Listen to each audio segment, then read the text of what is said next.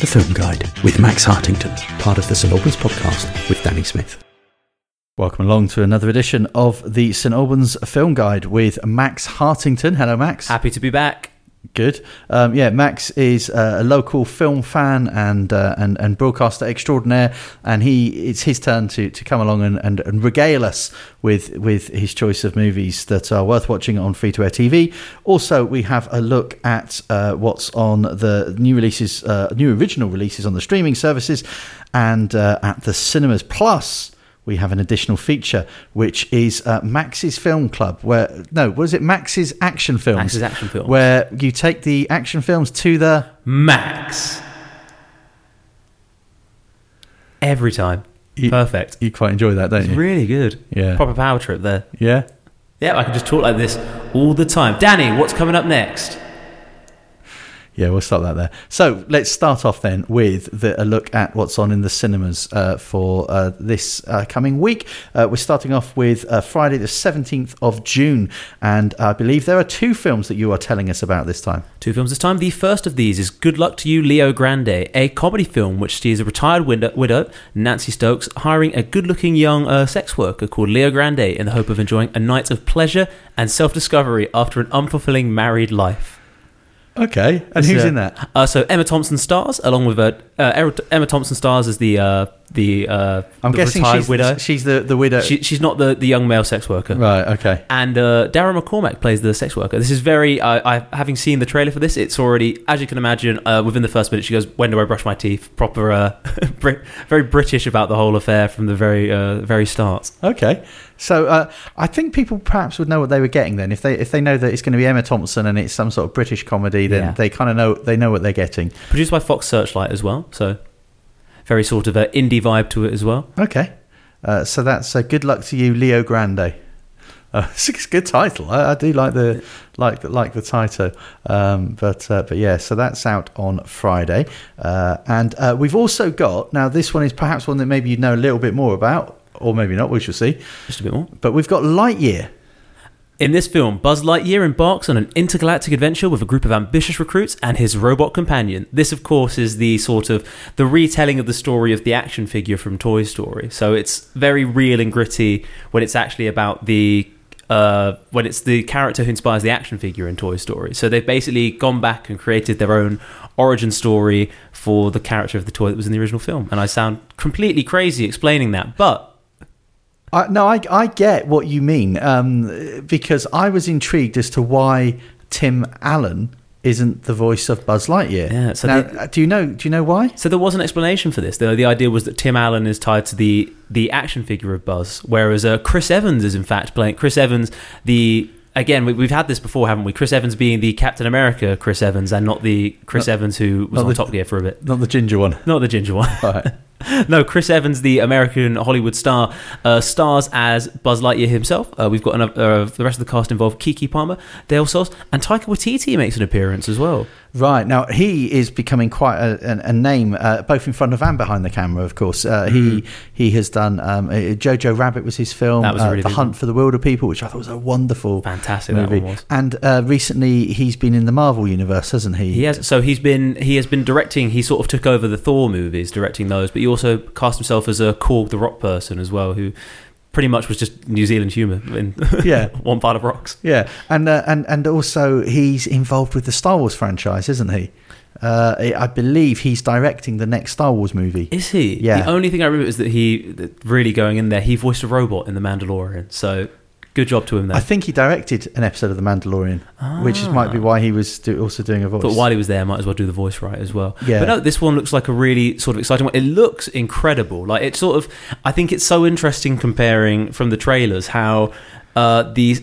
I mean, the the ability of all CG, like you know, sort of computer generated images, but especially compared to the first Toy Story, where it looks very blocky, and you compare this to how this looks now, and it looks incredible. Like all the shots of, you know, Buzz Lightyear being launched into space and all this nonsense going on looks really great.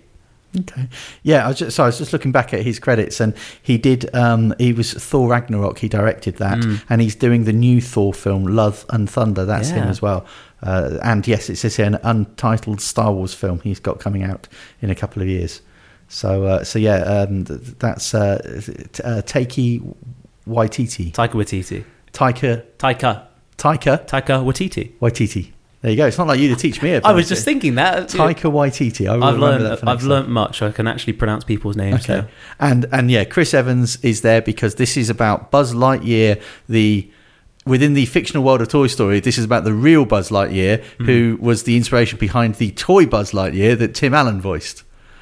That was what we were saying about that, weren't There we wasn't go. Well, you really abbreviated that way better. So? Well, I don't know. far I'm- better than me. Wow, I've even corrected my own language. Okay. Anyway, those are your new releases in the cinema for the forthcoming week, the week being the 17th of June, but you already knew that. Hi, I'm Matt Adams, the heart of the Herts Advertiser for over 10 years. Join me and host Danny Smith for St Albans podcast, a weekly look at the news, views, and reviews of the city and district of St Albans. As well as our delve into the local stories that matter, we regularly cover topics including health, food and drink, legal matters, the theatre scene, and mental health. Alongside our regular features, we talk to people from our wonderful community, sharing some of the amazing work they do. Episodes are released every Wednesday at 7pm, and you can find us by going to your podcast platform of choice and searching for the St Albans Podcast. Find out more at stalbanspodcast.com. Time now for the second part of this week's film guide. This is where we look at new releases uh, of original movies on the streaming services. And just want to tell you about this week from Netflix, Max. Coming out Netflix on this Friday is Spiderhead. In the near future, convicts are offered the chance to volunteer as medical subjects to shorten their sentence. One such subject for a new drug capable of generating feelings of love begins questioning the reality of his emotions and begins to feel a sort of Stockholm syndrome for his captor, the tech billionaire who's starting this whole awful drug trial thing. Uh, starring in this one is, well, the big one that Netflix is going to throw at you is Chris Hemsworth is starring as the sort of the nasty figurehead who's hired a load of convicts to test out drugs in his uh, secret compound. Uh, Miles Teller also stars as the sort of, um, I suppose, our hero. Uh, Anti-hero? No, well, no, he could be the hero. Um, so you got you, uh, Miles Teller. Then you just said, um, and he's so which which character's which then? So Chris hemsworth So the Chris Hemsworth is playing a Steve Abnesti. So uh, that's what it says here. So he's the sort of having seen the trailer for this, he's the guy who sort of uh, is paying all this money to have these prisoners flown out to his private mansion and has basically said, "Oh, we'll shorten your prison sentences if you try all these drugs that my company's making." Uh, Miles Teller, uh, along with uh, a number of other people, sort of star. Uh, as these people who are basically being held here for these drug trials and start to sort of uh, question their minds and their reality, very sort of a psychological thriller aspect. okay. Uh, what would we what would we know um, Miles Teller from? Uh, Miles Teller. So the big one I think people know was, was Whiplash, where he was with J.K. Simmons, the the drumming film, where he was this sort of student who was driven, uh, really driven crazy by that. Uh, really great film. J.K. Simmons, you know, throwing chairs and shouting at him, but berating him. Okay. Um, most recently, uh, people know him from Top Gun Maverick. He sort of stars alongside Tom Cruise, where I thought he'd made a bit of a disappearance, but it seems like he's he's being celebrated quite well in that film. Okay, uh, and uh, and that's not the only link with Top Gun, is it? I've caught you out here, haven't I? I You've can tell me this out now because as a Top Gun watcher, but because um, uh, Spiderhead's director uh, uh, Joseph Kosinski also directed uh, Top Gun Maverick. Ah, so maybe so clearly Miles Teller has managed to get himself a connection. And, Yeah, and he film. also directed uh, Tron Legacy. ah, so he's really good at these sort of sequels 20, 30 years later. I think. Yeah, he, he's good at delivering what the uh, what the studio want him to do. so, so yes, man. No, I'm sure he's very creative as well. Uh, I did like the look of this one. From the, it's actually so it's going into nerdy stuff. It's based on a 90s short science fiction story, so a sort of novella has inspired this whole thing. But it feels very, to me, it feels very sort of Philip K. Dick. This entire story about people, you know, near future testing out drugs in a facility, and it's sort of warping their reality and everything. Okay, well that does sound interesting, and Yeah. and yeah, some of these some of these short stories uh, have inspired some wonderful movies. Yeah, you know, as you mentioned, Philip K. Dick. I mean, some of his stuff has been turned into some some of our uh, best ever movies. You know, Yeah. Blade Runner was was a short story of his, and Total Recall was a short story of his. Um, You can see why I've read a lot of his stories now, can't you? yeah, yeah, yeah, yeah. So, so yeah, so you're a big fan of um, Philip K. Dick, Big fan. right? Okay, there you go. Um, right, we'll have uh, more from Max a little bit later. The Film Guide with Max Hartington, part of the St Albans podcast with Danny Smith. Time now for Max's action film. Is that what we call it? I keep forgetting now. Was it? Yeah, it's Max's action films, isn't it? Yeah, actually, Max's action yeah. films. Yeah. Where where where you take the action to the Max, Max, Max, Max. echoes with within echoes there. Yeah. So, uh, so each month you choose a classic action film. Uh, you determine what is classic, and it doesn't matter what anyone else thinks because it's what you say. Is an, uh, it's very subjective. Uh, but you bring a film to our attention, maybe one we know well, maybe one we don't, and you tell us why you love it. So, tell us th- about this month's action film. Coming up this month, this was a really difficult one because I chose a film series uh, that I had to struggle with all the entries from because it is, uh, I think, potentially almost every every entry in this film could belong in Max's Max's action films. But eventually, I settled on one on the one that I have rewatched scenes from the most. So this week, this week, your action film for Max's action films is Mission Impossible: Rogue Nation. This is the 2015. This is the fourth, no, fifth in the Mission Impossible film franchise. Shows how much I know about it. But I mean, where do I begin? Uh, you know Tom Cruise. You know he's going to absolutely pull up all the stops with some insane stunts, and he does it again with this one. Uh, but on top of it, there are some amazing, intense action scenes. There's it's got everything. You've got your fist fights. You've got Tom Cruise running. You've got car chases. You've got you know scenes where you're holding your breath because uh, I can't begin. I'm right. I'm proper gushing about this film, but this one looks. Uh, this one is uh, really fantastic, and that's why you can hear why it was the one that I chose to put into the uh, into the series. Uh, I can tell you a bit about it. So, Mission Impossible: Rogue Nation uh, takes off following on from the fourth film of the franchise, Ghost Protocol, where, uh, funnily enough, uh, chasing down a secret organization called the Syndicate. Uh, Tom Cruise, or Ethan Hunt as he's called in the Mission Impossible series, Yep. goes rogue in hunt of this rogue nation.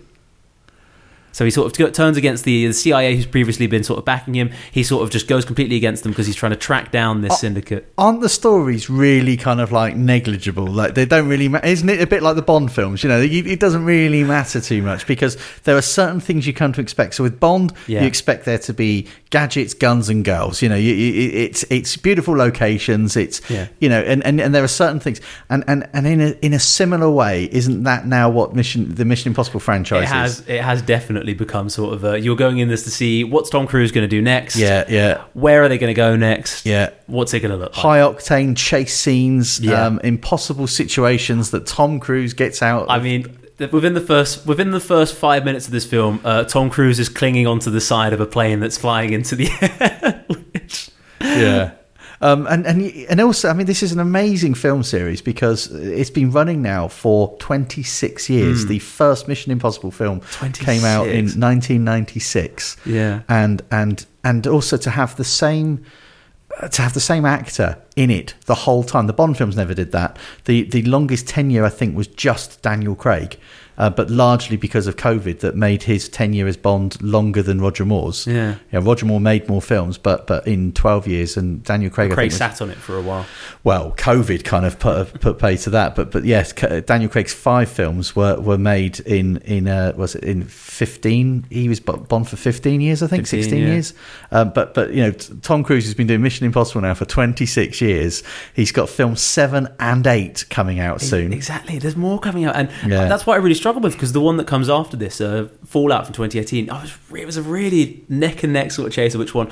Henry Cavill in that one was sort of putting it up, but I suppose that sort of takes me to talking about the cast in these films, which I think is really, um, really great that they've sort of been able to expand. Like every film, Mission Impossible One, Mission Impossible Two, and Three, sort of sort of nebulously all sort of like existed together but then from four ghost protocol onwards they decided they would continue with this actual plot thread that's going through so it's all Yeah, there, there's now There's- there's a more of a supporting cast. continuity, isn't there? Because Yeah. because to begin with, I thought that so the first three Mission Impossible films I thought were quite distinct. The Mm. first one was was was distinct, and it was made by Brian De Palma, no less. He's Yeah. done some amazing films in his time. The second one, John Woo, and it had that whole John Woo style to all the slow mo and the, The doves, doves, and, yeah. yeah, all of that stuff. And then the third one was J.J. Abrams, wasn't it? yeah it was jj abrams which it does feel very sleek and science fiction you know i talked last time i was here about star trek and i think definitely you can see how those bled into each other Yeah, and so you know you had that third one, yeah. That that, and then, but then you see the problem I now have is after the first two, you could t- tell me a scene for Mission Impossible, and I would go, oh yeah. Then and then you could put a gun to my head, and I would not be able to answer with any confidence which movie it was from.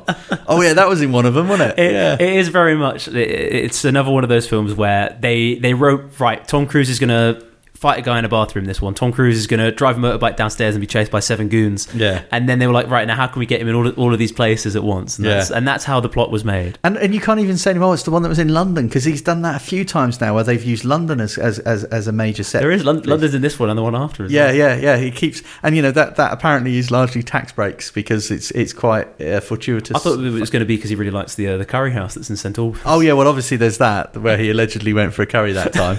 uh, I, I think I'm the only person St Albans that doubts doubts it happened. Oh, But um, you know, because he was in the he, area. he works in mysterious ways. Well, I can't believe that in this day and age, no one took a photo on their phone. That there was only one photo, and that was a grainy CCTV image. He had a hoodie and a pair of sunglasses on, Did like he? he does in these films. yeah, but he didn't, did he? He in, in that image, he, in the in the one image there is. Tom, Tom Cruise is known for hiding his image. Yeah, yeah, yeah, yeah. And oh, what? and Not one person in that restaurant what, like said, "Can we have a selfie, Tom?" He does them all the time. He does them all the time. The the the manager of the restaurant did not go over and say, "Mr. Cruise, please may we have a photo with you?" No, you know, doesn't add up. But but you know, you believe what you want to believe. When when Mission Impossible 8 shows him going into that curry house and explains that he can't do it because he doesn't want to compromise his secret identity, That'll be it. then then Yeah. it'll all come together. He went in like you, and then he reached under his chin and he ripped his head off, and then it was him, wasn't it? All That's along. it. He, had the Yeah. plastic mask on the Yeah, whole time. yeah, I but they know. could tell underneath it there was Tom Cruise. That's why there's no pictures. I, I would love to talk to a fan of the original 60s Mission Impossible series Hmm. and see what they think. Because my guess would be that they would think this doesn't really bear any. Because for a start, uh, Tom Cruise's character wasn't in the original series. No. There were characters like him in it, but th there was a boss, and the boss was in the first movie, and he's played by Jon Voight, and it turned out he was the villain. Hmm. And I would imagine that's a bit like making a, a movie of Star Trek and making Captain Kirk the bad guy. Because yeah, you'd probably really anger some fans of that, wouldn't you? yeah, and so I can imagine that there might. I I thought that, in fact, I've seen all the Mission Impossible films, and I love them. I think they're great. I think they're great examples of the cinema. Got you.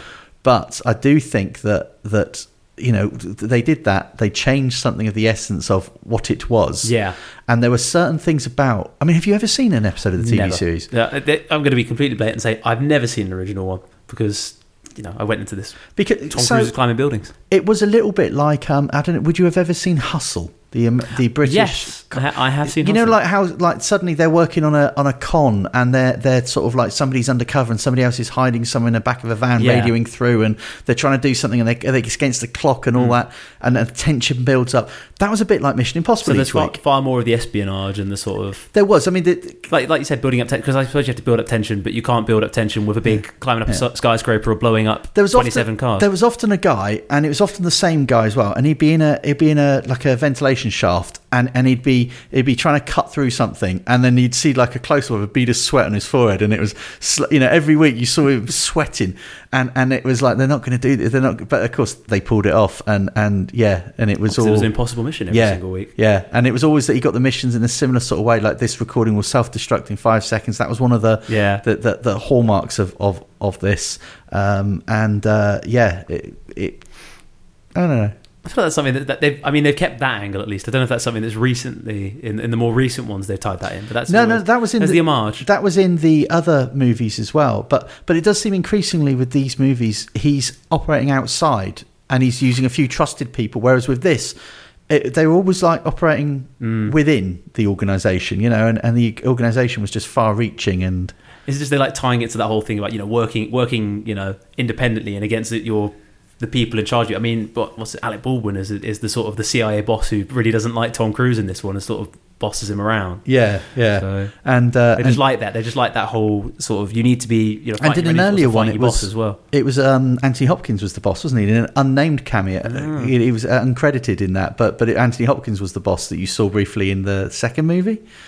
Second, Yeah, and Yeah, he was he's because he's climbing up a mountain, wasn't he, at the beginning? And yeah, there it is. and then he put on these like special sunglasses where like little bits popped in his ears, and then he could see the mission, and then he had to throw the glasses off because They exploded. his head, which yeah. is just. I mean, that's just poor design, really. Yeah, because isn't it? Because um, Anthony Hopkins said that he had a line saying, "This isn't mission difficult, Mister Hunt, this is Mission Impossible or something corny like that. Yeah, that sounds pretty. When was Mission Impossible 2? I want to say that's late 90s or 2000s. Isn't I, I just Which- said late nineties. I want to say that, that, I mean, that line alone, 2000, so it's four years after the first one. that, that line pretty much dates that film. And then Mission go. Impossible Three was six years later. They're not exactly doing them quickly, are they? No. And then the, and then um, It feels like. five years until Ghost Protocol, Yeah. and then four years. Oh, he's getting better. Four years until Rogue Nation, and then um, three years until Well, Fallout. enough, they're actually they're actually going to speed it up because the next one is, is a two-parter. So they're doing that thing where the first half will come out Comes out next year. next year, and then the second part will come out the year after. So Yeah. Clearly, he's been listening to your feedback as well. So he's been wearing this mask, going to get curries, and then listening to you telling him he needs to make them faster. And I'm glad as well that he's he's stopped doing the Jack Reachers because he wasn't he wasn't he, he cannot convincingly play a six foot five inch bloke. I'm sorry. I do understand that, but I, I've really enjoyed the first Jack Reacher film. So yeah, have you seen the Am- the Amazon TV series I have Reacher? not, but I I know I should. You should because you will soon change your view on Tom Cruise. I'm afraid when you see the hulking great big bloke they've got playing Jack Reacher. Um, yeah, you will not. You'll you'll you'll just yeah. It's just funny to think that they thought Tom Cruise could do that. And he's always just standing in the foreground for some reason. Yeah. Anyway, we will be back in a moment to look at Max's choice of films on free to air TV for the week ahead. Hi, I'm Elspeth Jackman, inviting you to listen to my podcast One to One with Elspeth. Find a local person with a story, and I'll be there to draw out all those little details you want to know about. If I'm fascinated, so will you be. Each week, I'll be talking to an interesting character who has a tale to tell. And the beauty of it is, you can listen whenever you want to. To find the podcast, go to your podcasting platform of choice and search for the St. Albans Podcast. Alternatively, go to stalbanspodcast.com slash Elspeth. That's One to One with Elspeth, part of the St. Albans Podcast in association with the Herts Advertiser. You never know, you could be my next guest. Let's take a look now at Max's choice of films on free to air TV for the week ahead. Looking at, uh, starting at uh, Friday the 17th of June and uh, ITV4, 9 pm, Hellboy.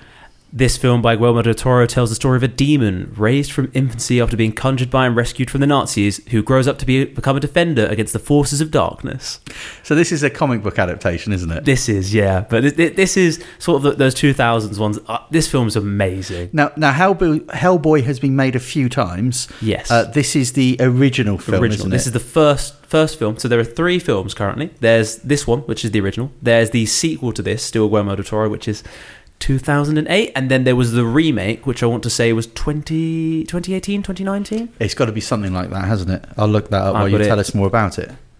So th- 2019 was yeah. um, the remake of Hellboy. so this film, so 2004 was the original one. 2004. Yeah, it's it goes way back. But uh, so this film sort of tells the story of uh, so this doctor sort of uh, collects this baby demon during uh, World War II. Already describing, it, I'm starting to realize how comic booky it really sounds. But it's uh, this the story of how this you know this baby demon is sort of picked up in World War II, and despite the fact that he's you know the devil and he's meant to destroy the world and stuff, he's raised by this loving family who. Not family, like a, organi- a secret organization who are basically trying to teach him to protect the world from good. Uh, it grows up into being this giant demon played by Ron Perlman, who this this is potentially some of the best casting in history. What would we know Ron Perlman from? Because Ron he's done a lot of things over the years, hasn't he? But it's possible some of the listeners might think, well, I know the name. Anyone who's seen Sons of Anarchy, he plays a very big role in Sons of Anarchy. He's the Uh, father, isn't he? He's the original like leader of the gang. part of the gang. Yeah, Yeah. Uh, he is in Alien Three. That's a no, Alien Four actually, which is a very specific place that I know him from. Okay. Uh, Uh, and his voice is his, his voice has been lended to a lot of stuff as well. so in the 80s, he starred in a TV series that people might remember called Beauty and the Beast. And he- Really? Yeah, with Linda Hamilton. I did not know that. Yeah, and he was like made up to look a bit like a lion, and he was the beast. Uh, again, it, but this leads me to saying about the fact he's just got such a very his face is just so iconic, isn't it? Like you cannot find many people with a, a, a head shape like Ron Perlman. That he does look a little bit like his face was on fire and someone put it out with a shovel. A little bit. Hello, Ron, if you're listening. in, in the best way, Ron. You Yeah. you you have a very unique look. And if which- you're listening, I'm Max Hartington. Oh, but it- but I think this is some of the best casting ever. Like he, the prosthetics just because it's Guillermo del Toro, and you know if he builds a set, he doesn't you know he goes all the way in. He doesn't just he doesn't half-ass building a set for a film. So all the practical effects in this look amazing. Ron Perlman is walking around in probably 24 hours worth of sitting down in a makeup chair to be in this film, and of course. Uh, Doug Jones, who we know from um, Oh, he- Star Trek Discovery, more recent, and the the film The Shape, Shape of Water. Water, which was also also Guillermo del Toro. So, and um, of course, he was also in Pan's Labyrinth as well. He played. So, Doug Jones is known for playing these sort of tall, imposing-looking monsters that only someone who's seven foot three could play. Uh, but he plays the Abe the Fishman in this one. Uh, but I mean, it look he again. He looks incredible as well. All these effects make him look like a fish, but uh, it's just brilliant. It's And- all this. Uh, John Hurt is in there as well, as is Selma Blair. Yeah, John Hurt, um, some- Jeffrey Tambor is also in this one, who I really like. Okay. Arrested Development. Yeah, I think these days, isn't it just arrested? Isn't, isn't he somebody that mired in controversy? Should we move I, on? I feel like he's someone who, oh, yeah, that's, that's. Anyway, moving on. Um, but yeah, really sort of a great, great comic book adaptation that just tells this sort of very pulpy story about fighting off Russians who were trying to, you know, bring about the end of the world. Okay. Um, so yeah, you you, uh, you enjoyed. Um, you, so did you know the comic book before the movie? I haven't. I, I the comic book is one that I've tried to read a few times, and I have heard that it does a very good do- job of being a faithful adaptation for, from people who have read the series. Uh, the the 2019 one is not very well regarded. okay. So if you get a choice between uh, that one and this one, watch this one because it's playing uh, playing uh, today at 9 p.m. Okay, thank you. That's uh, yes, that's Max's first choice there, that, and uh, that's on Friday, the seventeenth of June, nine nine pm on ITV4. That is the film Hellboy. Let's move on to Saturday, the eighteenth of June, uh, film four, seven pm, The Greatest Showman. Totally different one here. Uh, this was a musical that tells the story of uh, P.T. Barnum, the show, the sort of business show person who uh, has a vision of creating this uh, wonderful sort of fair that celebrates all of the different people in the world. Uh, lots of great catchy songs in this one. Uh, I'm going to start off with the obvious one. Not an accurate retelling of P.T. Barnum's life because anyone who you know talks about this film will not you know not hesitate to mention the fact that P.T. Barnum, bit of a scumbag who exploited people, but Hugh Jackman stars in this one as uh, what I've heard is, is a P.T. Barnum version of P.T. Barnum, where he's presented as a, a really you know brave family man who just wants to get people out there and let them sing their story to the world. Okay, now this so this was an original movie. This uh, unlike some musicals where in fact they start off on the stage and then they make a movie version. Yeah. This was original movie. Am I right? Yeah, Hugh Jackman worked with the studio to sort of create all of the songs. It, it seems very well designed. Hugh Jackman, Wolverine, uh, turns out actually has a really big sort of taste for the musical arts. But I mean, He he started in musical theatre. Oh, did he? Yeah, yeah. He used to- he worked in London in musical theatre before he was a film star. Probably makes sense why he decided to do this one. I can only think of Les Mis as well. Yeah, but no, he'd done some stuff on stage before um, Ah. before beforehand. So yeah, this was in his um, uh, yeah, th- th- this was sort of in his DNA really. Um, but uh, but yeah, um, f- apparently the film took seven years to produce. Uh, and then, and then suddenly, uh, Jackman had uh, ten weeks to prepare the film before it actually started. Um, but uh, but yes, uh, he, it was uh, his, uh, the information I have here is that it says during rehearsals for the 81st um, Academy Awards in 2009, the producers um, uh, compared host uh, Hugh Jackman to Barnum. After Jackman expressed interest in a Barnum project, the producers uh, approached uh, somebody and they wrote the Greatest Songman, the Great, Greatest Showman. So yeah, uh, J- Jackman was already set in the title role before they even wrote it. Ah, perfect. Well, you know, I think you, you take somebody like that. I mean, he is fantastic in this film. He really sells it as someone who I'm really not a big musical fan, and this this is here because uh, I've I went like I've rewatched so many of the songs so many times. I did work at a cinema around the time it was out, so you know you could pop in for your favorite songs. But uh, there, So, so this was a this was a film as well that that because I remember this because we were doing a film show at the time which included a weekly top ten and this Yeah. was in the charts for about six months. Ages. Because just as soon as the initial interest in it was starting to wane, they re-released it with with the lyrics on the, The screen, didn't they? The version, yeah. sing-along version, which everyone then went back to again, and then and of course if you like it and you, you're going to go back to it, and it just wouldn't leave the box the, office. the songs are really well done. Yeah. Um, it, it did it you know but the film did incredibly well. I guess if you like a musical you're going to love this film. Yeah, and even if you don't like a musical, you might just like you know Hugh Hugh Jackman's charisma might save it for you. I'm going to go so far as to say if you like a mu- musical you'd have already seen this film. Yeah, and if you've not heard of this film don't bother because you're clearly a luddite who doesn't like musicals. So forget it. So but if you do like musicals you'll love knowing that it's on. Yeah, If- exactly. if, you think I'm not a luddite but I've just never got around to watching it Go and watch it. Now's your chance. Yeah, there you Redeem go. yourself in Danny's eyes. Saturday the I've not seen it. Saturday the 18th of June, film 4 7 p.m. Not a fan of the musicals. Uh, the Greatest Showman. Maybe I'll watch it on Saturday. Oh, perfect. Okay. Let's move to um, Sunday the 19th of June. A great movies 9 p.m. The Road. In a dangerous post-apocalyptic world, an ailing father defends his son as they slowly travel across a uh, apocalyptic place to travel to the sea. Uh, this is, you know, I went from quite a cheery film, The Greatest Showman, to I thought I'd probably bring out one of the most miserable films I've ever seen. You really couldn't get much further on that spectrum in the opposite direction, I, re- you? I really exist for these tone shifts. yeah. So this is based on the Cormac McCar- McCarthy novel, isn't it? Brilliant, yeah, and it's um, I- I'm one of those people who I, I'll read a book and, I, and I've got it in my head. It's like, right, there's no way they can do this any justice. Um, I went into the, this film and I was really, um, I think it's one of the most accurate sort of transferring a text to screen.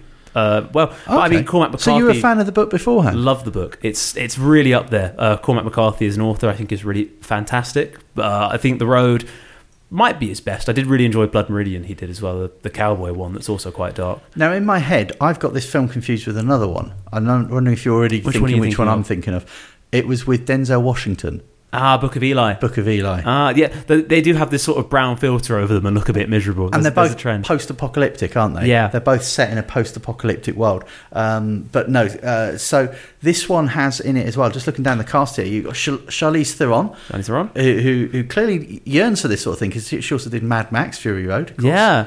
another post-apocalyptic movie. Uh, Robert Duvall, Guy Pearce, Neighbours Guy Pearce. Yeah.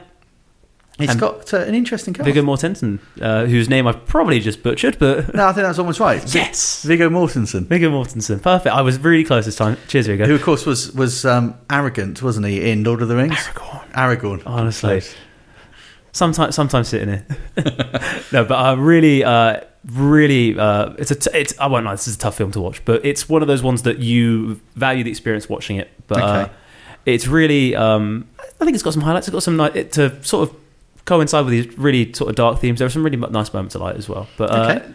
That's The Road from 2009. That's Max's choice for uh, for Sunday, the 19th of June. Great movies at 9 pm. Let's move to Monday, the 20th of uh, June. Film for 11:20 pm. Max reckons you need to set your recording device. this is one to record unless right, are here's a question. What's the recording device these days? recording device. I mean, you could put it on your your Skybox, or it, uh, this is a test, isn't it? I'm curious. Do you have a recording device? I Yeah, want to know. Just, do just you- record it on Sky. Yeah. All right. Okay. Well, well, actually, no. I just, I mean, I watch everything on demand anyway. But that's because it's if it's been on live, it's you know, it's all it's all there anyway. right. you- You're not about to say that you watch anything illegally, are you? No, of course not. I would never admit to doing something like that on a, on a Yeah. nor would I ever do it because I don't do it. Okay, but I was just genuinely curious because um, you know some people listening might still have a video recorder, but don't, don't know how it If works you've, anymore. got, if you've got a video recorder, just go along to Film Four and record this one at eleven twenty, right? or just hit your Skybox to Does record it. anyone still do that?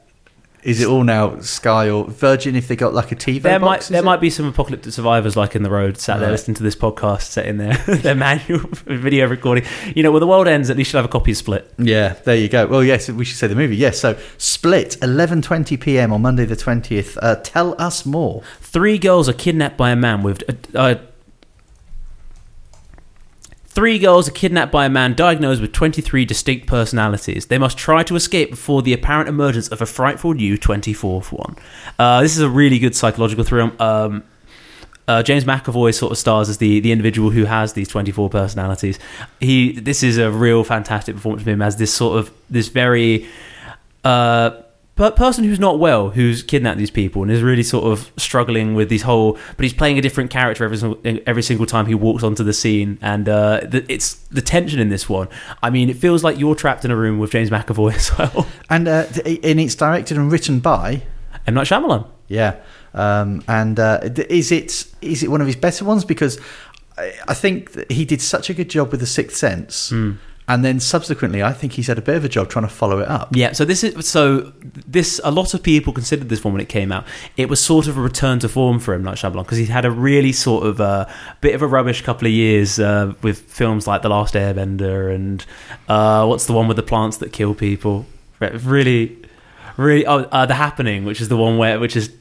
If you ever, I, I won't recommend it right. I mean, I'll recommend it if you want a bad film to watch, but watch The Happening if you want to have a laugh because it's uh, he didn't want you to laugh at it, but you can have a laugh at it. Okay, But no, I mean, this he, is a he real. Did, he did some good ones as well. Signs was quite good with uh, Mm. Mel Gibson, and The Village was was quite good as well. Um, but yes, he's also done some stinkers. Uh, This one just really rides really well on just being a really good sort of psychological thriller that's just got this really tense. So the most of the film takes place in this sort of place where um, this this man has basically locked these three girls in a, in a basement, and it's this tension of them trying to escape. It doesn't try to do anything too big. But it just really uh, excels in that it's just this really intense situation you want these people to get out of. And every time James McAvoy walks in, you don't know which personality is going to be in charge. And he just really commands the screen every time he's in there.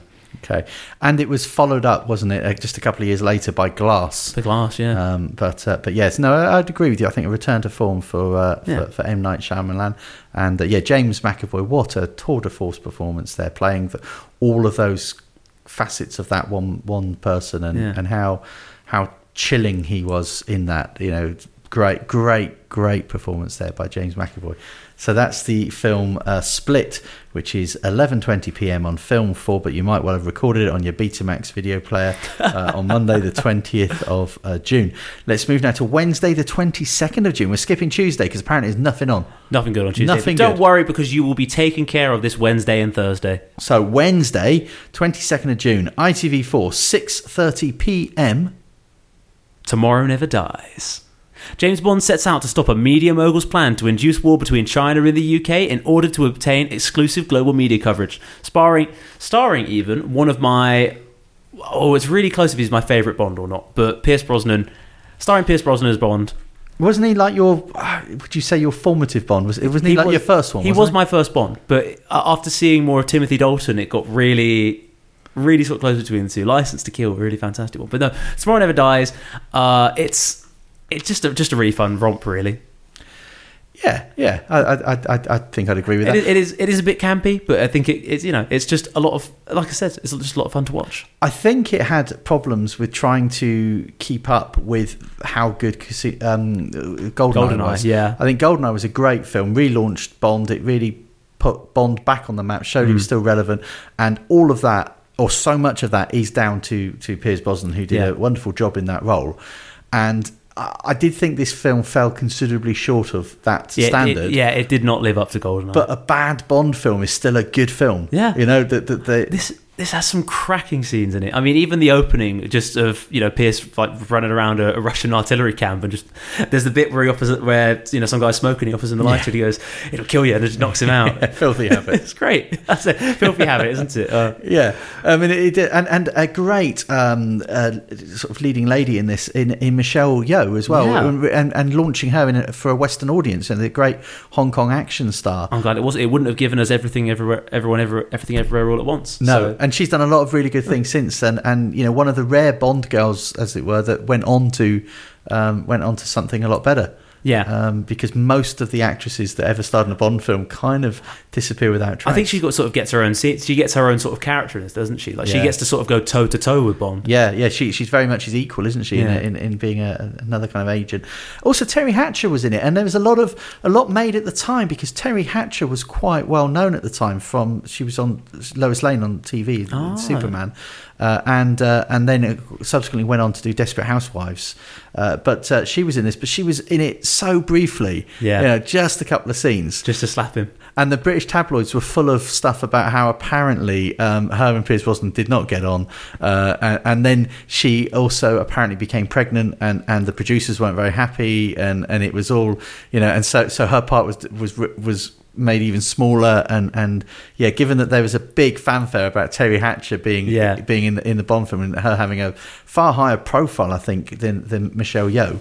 It, you know, she wasn't in it that much. Well, it's big enough up for a, a two minute cameo, I suppose. Well, yeah, and and also you had um, Jonathan Pryce playing the villain. He's great in this. This Yeah. this is a real sort of you know even if it's not maybe the top film, his plan's a bit silly, and he's got some missile that cuts up boats, and that's the, the whole sort of thing. But Jonathan he's Jonathan Pryce is a really great baddie in this. Yeah. I mean, this I think it's a very different one as well to go with. Oh, you know this sort of '90s narrative. Oh, I'm a media mogul who thinks starting a war will make me lots of money. Yeah, I mean, the scary thing is, it didn't seem that far fetched.